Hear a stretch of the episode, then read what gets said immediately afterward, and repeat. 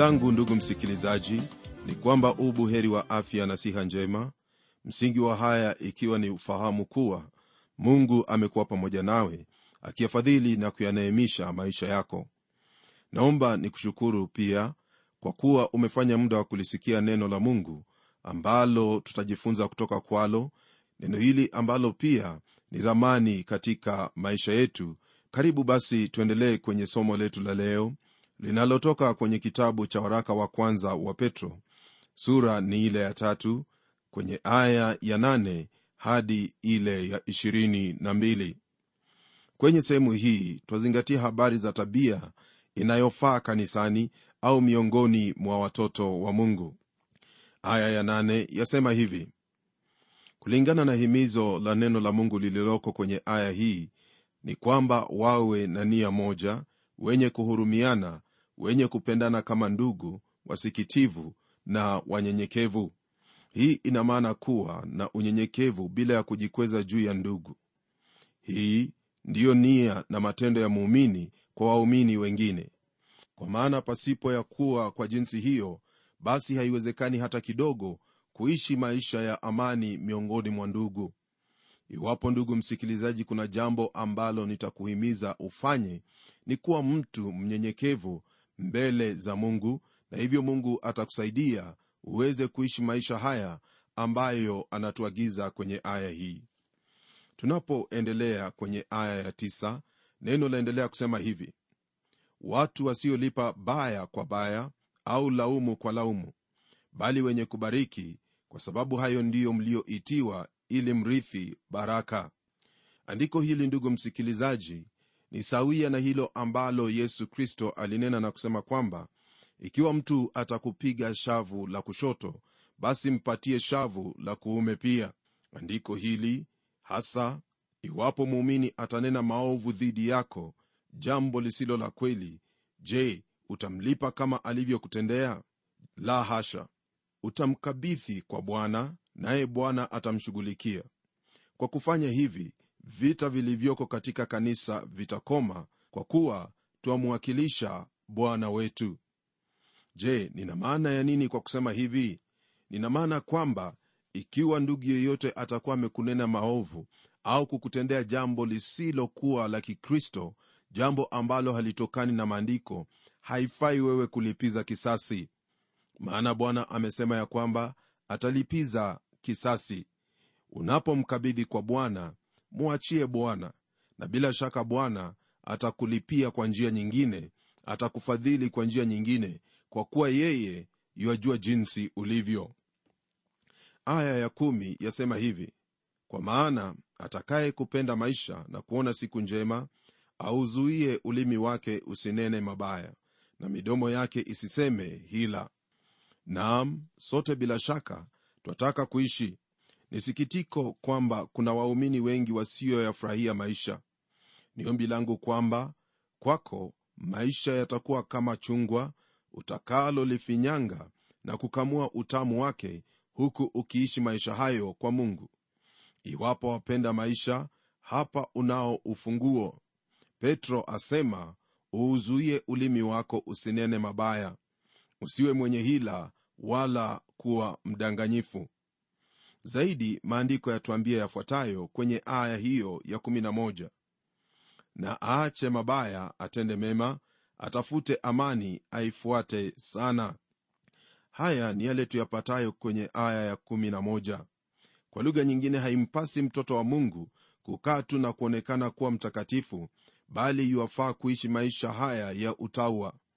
Ni vyema kuyaishi maisha haya kwa kuchukia na kuacha mabaya na kuyafuata yale yaletayo amani. Tuishi kwa mungu leo hii ndugu msikilizaji hilo ndilo lenye umuhimu. Tazama aya hiyo ya 12 ambapo maandiko pia yazidi kutwambia hivi. Kwa kuwa macho ya bwana huwaelekea wenye haki na masikio yake husikiliza maombi yao bali uso wa bwana ni juu ya watenda mabaya. Hili ni andiko la ajabu sana kwani petro alinukuu kutoka kwenye zaburi ya 34 aya ya 15 na 16 sikia jinsi neno hilo lasema kwenye sehemu hiyo. Macho ya bwana huwaelekea wenye haki na masikio yake hukielekea kilio chao. Uso wa bwana ni juu ya watenda mabaya aliondoe kumbukumbu lao duniani. Mungu ameahidi kusikia sala la mwenye haki nao hao ndio watu wake. Hakuna hakikisho kwamba atasikia sala la wale wasio wake. Sala awezalo kusikia tu ni hapo yule asiye haki anapofanya sala kama mwenye dhambi akiomba hivi bwana namkubali yesu kristo kama mwokozi wangu. Naomba unipokee ndani mwake. Hilo ndilo sala na ombi ambalo mungu asikia kutoka kwa mwenye dhambi. Yale unayoyaona kwenye filamu na usomayo kwenye vitabu kwamba mtu asiye na uhusiano na mungu aweza kumwomba mungu naye mungu akamjibu si kweli wala si kimaandiko. Ni wazo potovu kwani mungu anawaangalia wenye haki na masikio yake ni wazi kwao. Kutoka kwenye kitabu cha mhubiri sura ya pili aya ya 17 twapata taarifa ya mtu aliyejaribu kila kitu. Hebu sikia asema nini. Basi nikauchukia uhai kwa sababu kazi inayotendeka chini ya jua ilikuwa mbaya kwangu yaani mambo yote ni ubatili na kujilisha upepo. Je ndugu yangu ni watu wangapi wanaojaribu? Je ni watu wangapi wanaojaribu na kuishi kwa ajili ya vitu vya ulimwengu? Lakini kama mtu azindukaye katika uzingizi hupata na kugundua kuwa yote ni ubatili? Hii ndiyo sababu ya wengine kujiua. Rafiki yangu hadi uwe na uhusiano sahihi na mungu ndipo utakapotambua maisha matimilifu ni yapi na raha ya kumjua mungu ni ipi pia?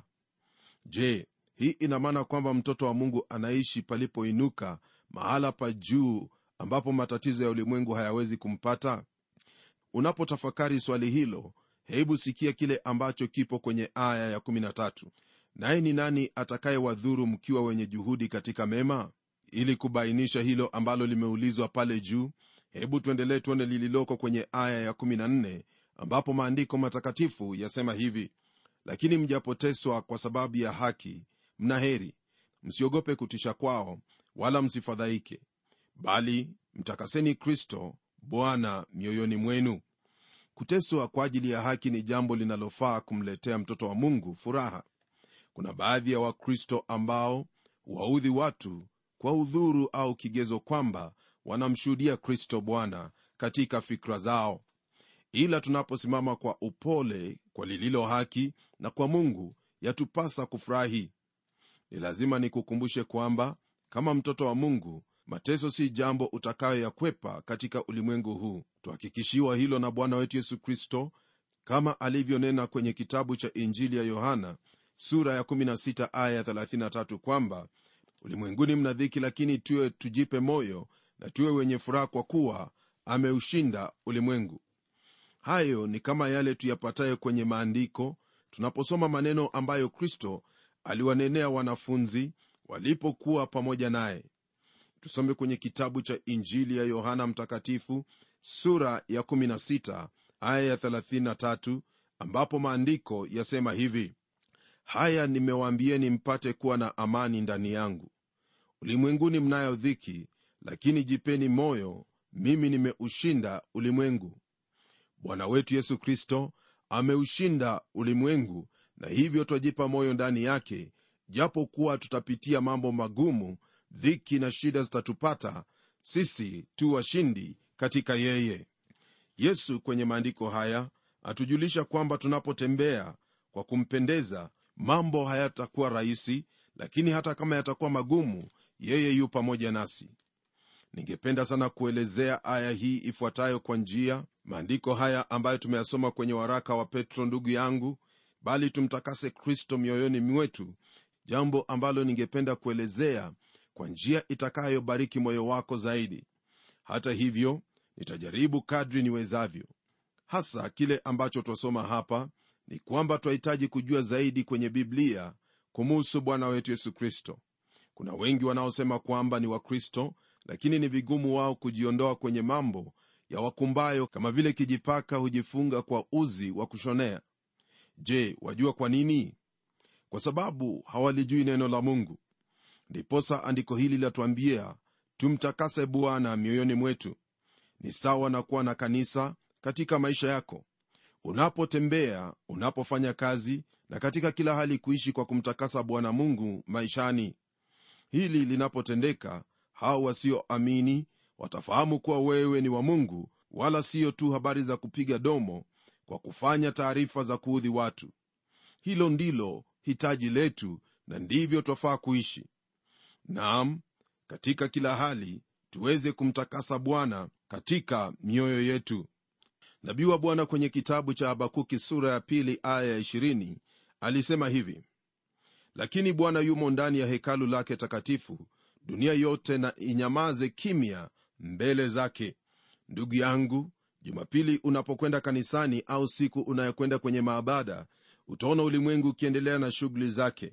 Wao waenda kwenye sehemu za kujifurahisha majumba ya sinema na kadhalika. Ulimwengu haujanyamaza mbele zake. Kwa nini? Kwa sababu jinsi tulivyo twahitaji kumtakasa bwana maishani mwetu. Yani twahitaji kuishi kama vile inavyotupasa kuishi nao ulimwengu utapata kujua ya kwamba tumemtakasa bwana katika maisha yetu na katika wao kujua hivyo nao watapata kuona na kutafuta kumfuata huyo bwana ambaye tumemtakasa katika mioyo yetu bwana tutakayemshuhudia katika matendo yetu na katika midomo yetu. Kwa lugha nyingine haitakuwa kwamba ni maneno matupu yanayotoka katika kinywa chetu bali itakuwa ni maneno ambayo yaonekana kwa matendo yetu. Hakuna njia nyingine kuu tunayoweza kumshuhudia bwana wetu isipokuwa kwa matendo tutendayo sisi.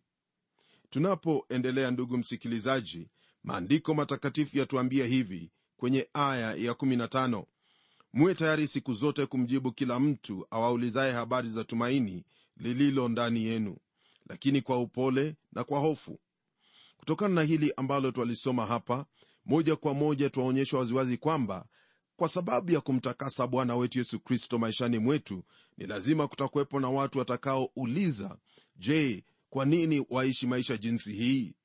Ndugu yangu maandiko yatuambia kwamba tuwe tayari siku zote kuweza kuwajibu watu kama hao kwa njia ya upole njia itakayowawezesha wafahamu ya kwamba mungu anawapenda na yeye anawahitaji waungane naye au kufanyika watoto wake kwa njia ya bwana yesu kristo.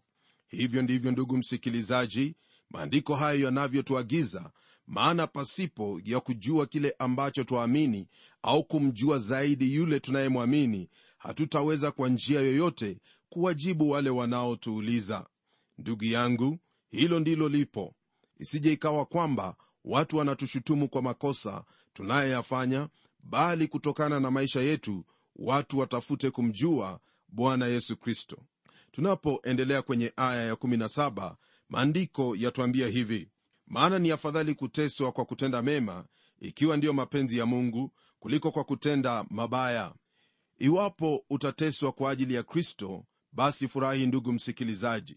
Isije ikawa kwamba unateswa kwa sababu umefanya mambo ya kipumbavu mambo ya kipumbavu yatakuingiza katika shida na katika dhambi na hiyo ni habari nyingine kwa jumla. Katika hili basi twaweza kuendelea mbele tukiona hilo ambalo bwana wetu yesu kristo anena nasi kwenye aya ya18 yenye kipengee inayohusu mateso ya kristo ambayo yalihubiriwa kwa roho aliyekuwepo wakati au katika siku za nuhu. Maandiko yasema hivi kwa maana kristo naye aliteswa mara moja kwa ajili ya dhambi mwenye haki kwa ajili yao wasio haki ili atulete kwa mungu mwili wake akauawa bali roho yake akahuishwa. Ni muhimu kwetu kuona kwamba yesu kristo alifanyika mwanadamu na ni katika uwanadamu wake ndipo alikufa pale msalabani.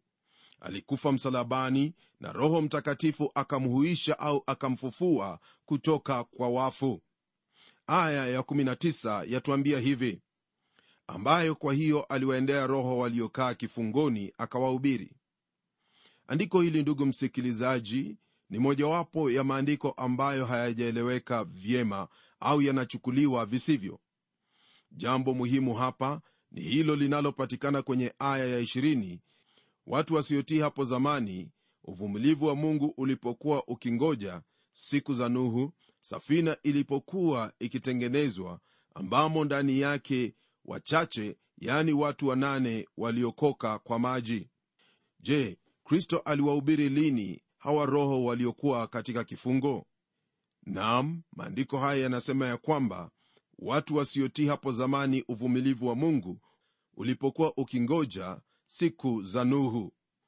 Katika siku za kristo roho za wale watu ambao nuhu aliwahubiri zilikuwa katika kifungo kwa kuwa walikataa ujumbe wa nuhu wao walikuwa kuzimuni wakisubiri hukumu.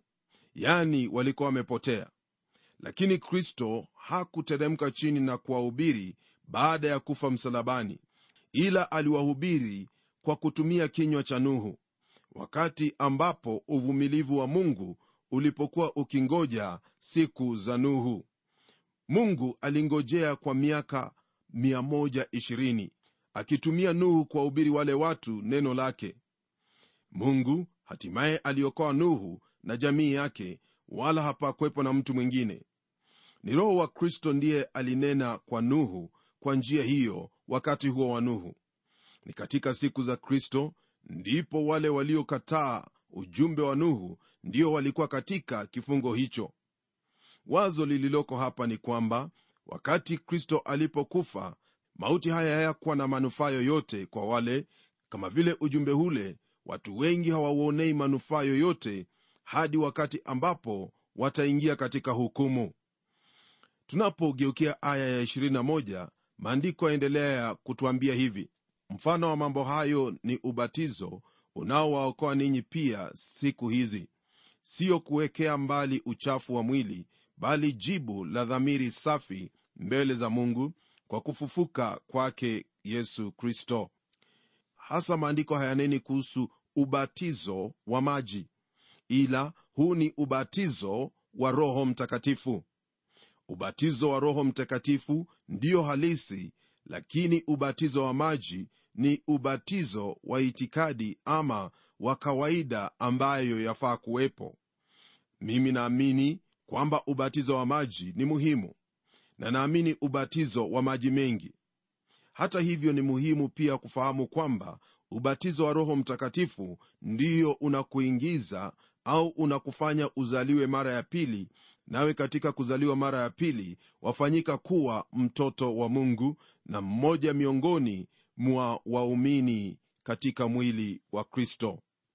Katika hili ndugu msikilizaji twaona kwamba katika haya yote lile linalofanyika ni kazi ya roho mtakatifu maishani mwako na maishani mwangu kazi ya roho mtakatifu ni kutusaidia katika dhamiri yetu ili tuishi katika dhamiri safi kwa mungu kwa sababu ya kazi ya kristo iliyotendeka pale msalabani.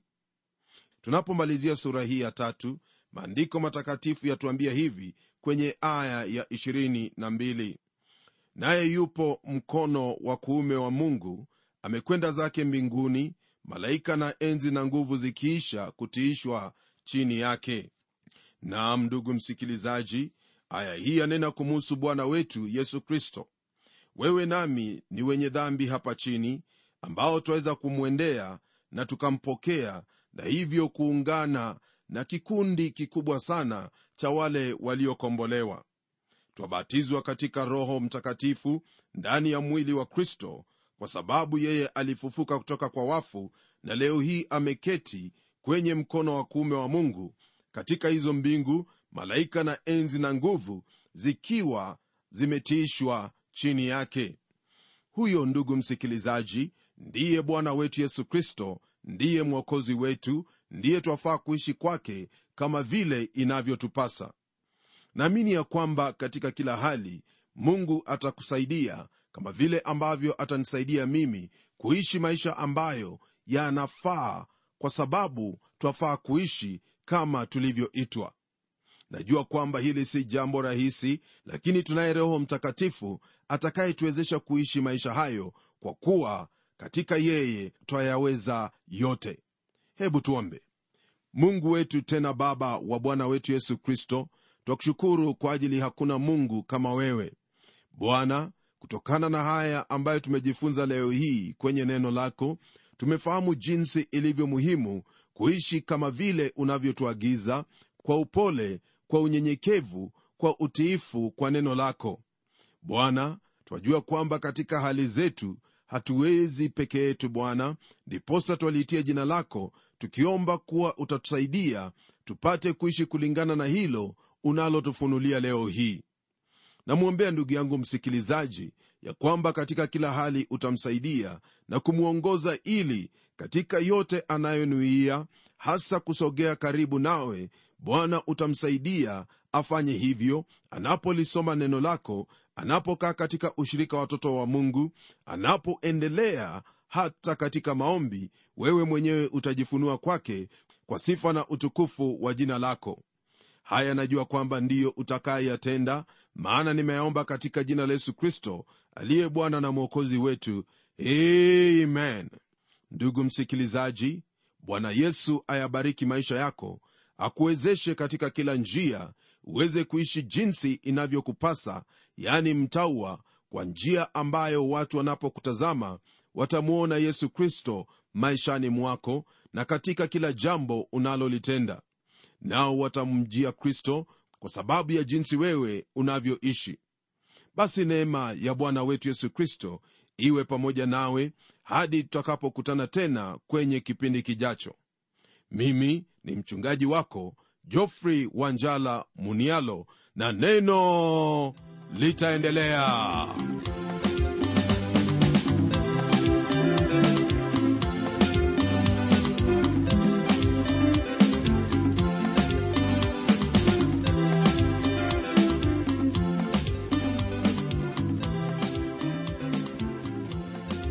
kufikia hapo msikilizaji wangu najua kwamba baraka umezipokea. Na iwapo una swali au pendekezo uitume kwa anwani ifuatayo.